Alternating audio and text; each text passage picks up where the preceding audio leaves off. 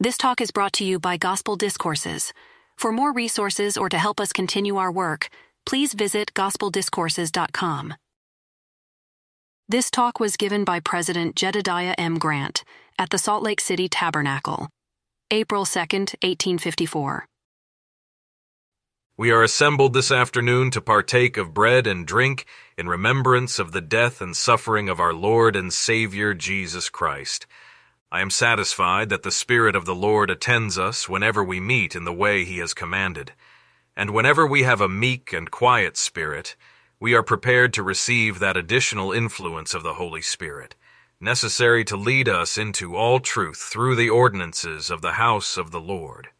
While we sit and contemplate upon the fulfillment of prophecy, delivered by the prophet of the Lord in this dispensation, and by many more of his servants, while we contemplate upon the fulfillment of the revelations in the Book of Mormon, and in the book of Doctrine and Covenants, and think of the events that we have been for twenty odd years expecting and preaching about, now rolling in on the right and on the left.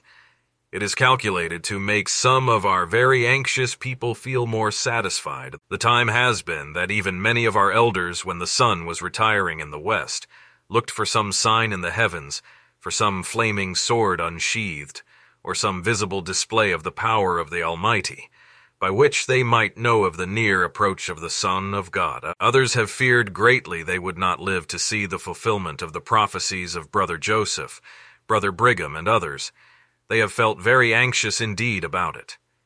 But I am convinced that that class of saints which have been so struck with anxiety and fearfulness may now dismiss their fears and dispense with all their anxiety in relation to the predicted events that are coming upon the earth, for they are rolling in with such rapidity. They are rushing upon the astonished world with such velocity as to exceed even our most sanguine expectations. The things that are transpiring upon the earth are certainly as great and as momentous as any of the revelations hold forth, or as any of the predictions of the prophet Joseph have foretold. Notwithstanding this display of the power of God in fulfilling His word, we need not expect the eyes of the inhabitants of the earth to be opened to understand the meaning of the astounding events that are transpiring around them. For one of the marked signs of the last days is the blindness of the people. We are told they should have eyes and see not, and ears but hear not, and hearts but understand not.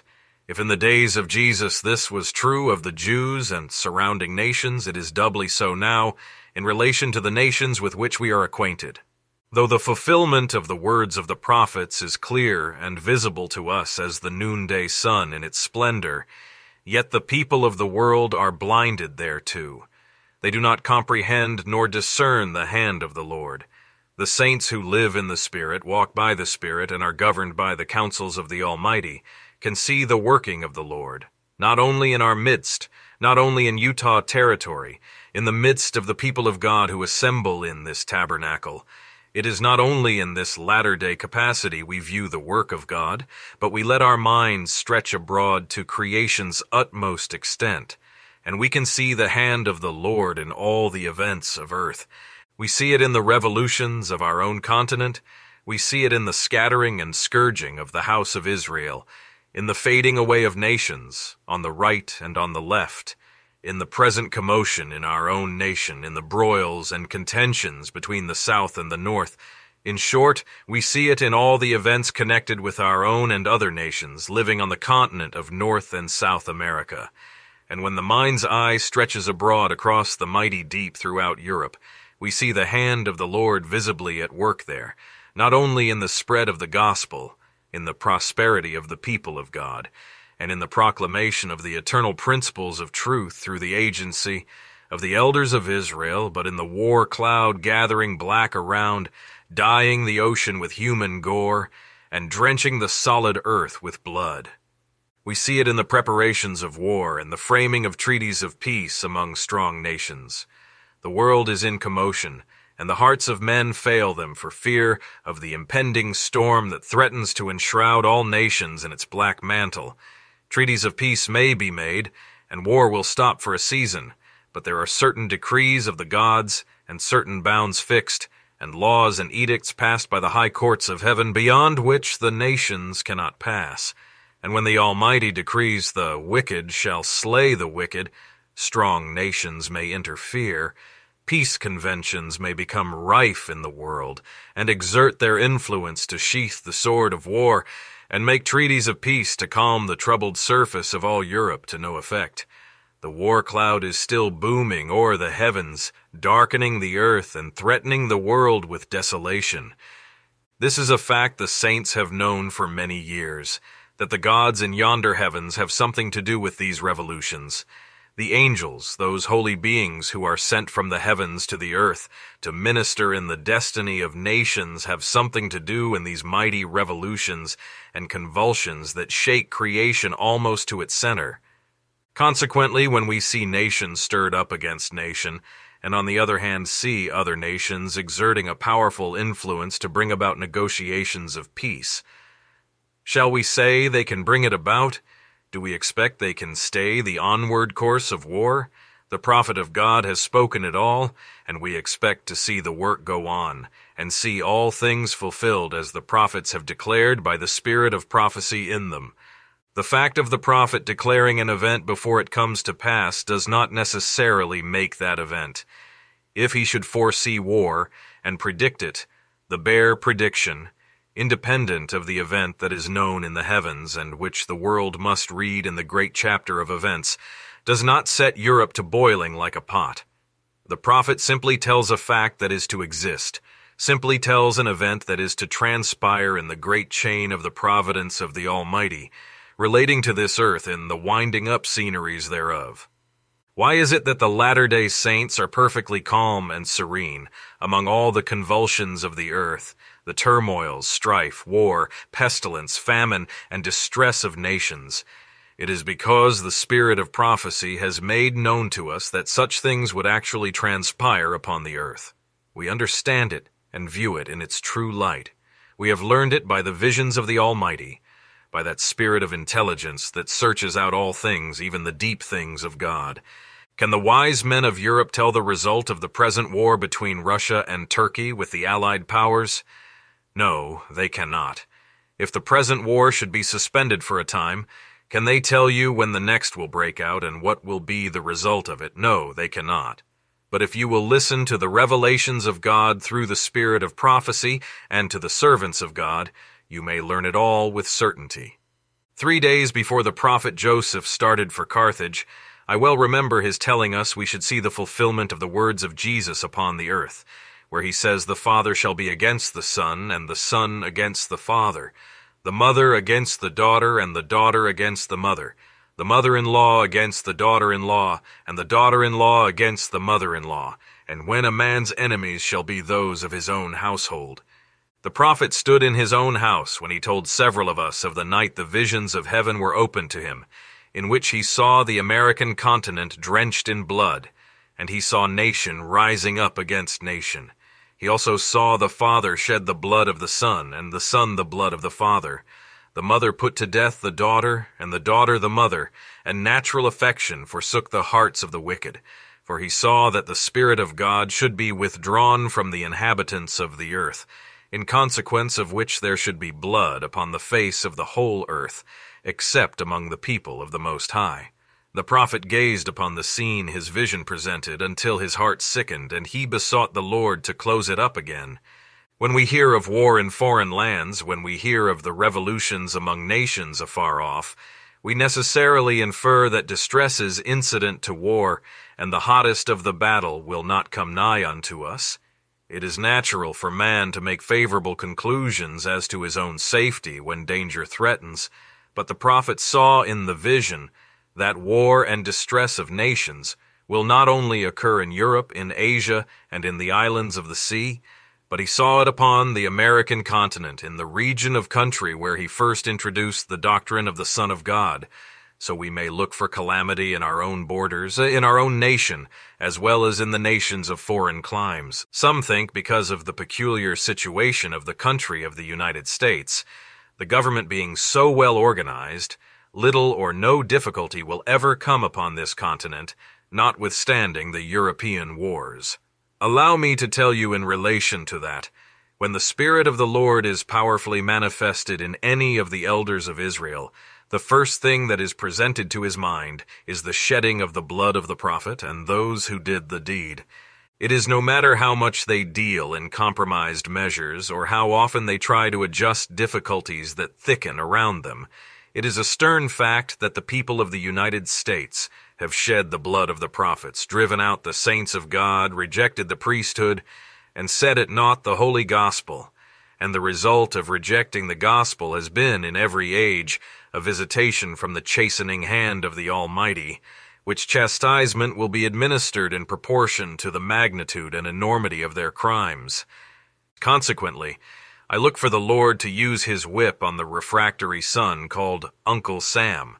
I expect to see him chastised among the first of the nations. I think Uncle Sam is one of the Lord's boys that he will take the rod to first and make him dance nimbly, to his own tune of oh, oh, for his transgressions, for his high mindedness and loftiness, for his evil, for rejecting the gospel, and causing the earth to drink the blood of the saints. For this I say, I expect he will be well switched among the first of the sons. I expect John Bull will get the next whipping, and I have no idea of the Lord whipping Russia and letting those refractory sons escape who are better taught, who have had a kind father teaching them and instructing them by the voice of his elders, sending prophets to them to warn them late and early, inviting them by the voice of his Son, by the voice of angels, and by the still small voice of his Spirit, crying unto them to repent of their sins and to turn unto him. I say, I do not expect he will pass by these refractory sons who have turned a deaf ear to all his instructions, maltreating his messengers, and whip those boys who have not been so well instructed. I rejoice in the Lord my God, and feel happy in my spirit, that the work of God is prospering, not only by the preaching of the gospel, but by the progress of revolutions among the nations of the earth, and by the deeper corruption of the press and the people. I do not rejoice that the people and the press are waxing more and more corrupt, and that the war cloud darkens more and more, threatening nations with deeper distress. But I rejoice that the words of the prophet are being fulfilled. I do not desire thousands to lose their lives by war and the attendant distresses. The spirit in me is different to this, but I rejoice that the reign of Satan is short upon the earth, and that the work of the Father has commenced on the face of all the earth, in the north, in the south, in the east, and in the west, and it is seen in our midst by the progress of the work of apostasy. For there is half wise and half foolish, as represented by the parable of the Savior. How many of the brethren that are brought here by the perpetual emigrating fund from England and other countries will keep the faith and stay with the people of God and do right? I am afraid not more than half. All these things betoken the establishment of the work of God and the growth of our religion, which gives me great joy. When the people apostatize, there is a contrast between the good and the bad, the just and the unjust. I rejoice when I see the righteousness of the saints in contrast with the corruptions of the world. In the midst of this people there is faithfulness, virtue, and integrity, and they are the most righteous and the best people upon the face of the whole earth. But when the world look upon us and upon our morals, they look through dark spectacles and goggles which blind them. They cannot see, and they therefore think we are the blackest people in crime, and the deepest sunk in degradation. When I see that the world have eyes but cannot see, ears but cannot hear, hearts but cannot understand, it speaks volumes on the end being near, when the Son of God will come in the clouds of heaven to take vengeance on the ungodly, and reign in the midst of his people, and bring to a termination the reign of Satan. I rejoice exceedingly that the work of God is progressing so rapidly under the sun upon the face of all the world.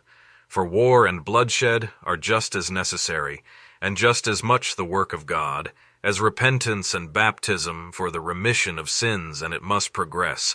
For the only means to bring about his purposes, consummate his decrees, and establish eternal righteousness is by cutting off the wicked from the earth, after he has sought to save them by the plan of salvation. Seeing they would not listen, they would not obey, they would not be instructed. Then, as a kind father who cares for the welfare of his children, he takes the chastening rod, he unsheathes his sword in heaven, and cuts off the disobedient portion of his children. I rejoice to see this work progressing. To give you my ideas more clearly upon this matter, suppose the people of God are called out to war. Would they wish to cultivate the same spirit that the wicked cultivate? No, they would not. Would they go out to war to satisfy a guilty thirst for blood? No. But they would exercise faith in the name of the Lord Jesus Christ, and execute the judgments of God upon the wicked by his command. I know that some cannot see the difference between a man of God taking a sword, as did Samuel, and hewing down Agag, and the wicked slaying each other, but they look upon that the same as they do upon one Gentile hewing down another. When the man of God raises the sword, he would at the same time ask God to nerve his arm with strength and fill him with the Holy Ghost. Thus strengthened, one man would slay a thousand and overcome a troop in executing the judgments of God, like the angels that were sent into the camp of the Assyrians in days of old. Do you think those angels were bloodthirsty? No. They were messengers of the Most High to execute his judgments and bring to pass his purposes. Some think we rejoice to see the wicked in their distress, and to behold the calamity that is coming upon the earth.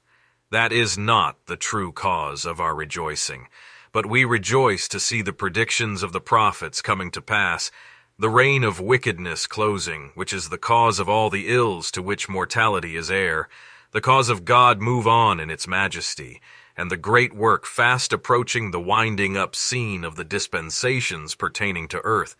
Let us hear, see, understand, obey, and serve God faithfully, that we may make our way through changing elements and the crash of worlds into the presence of our Father who is in heaven for Jesus' sake. Amen.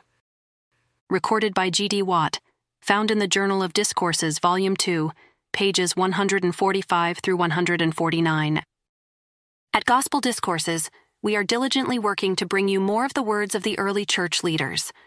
This, of course, takes time, money, and resources to create and post each discourse for you to listen to and ponder. Please donate to help us continue this work and bring more of these valuable resources to life. Consider a monthly recurring contribution. This allows us to consistently bring you more foundational talks and sermons from early church leaders. Both one time and recurring donations are welcome and appreciated.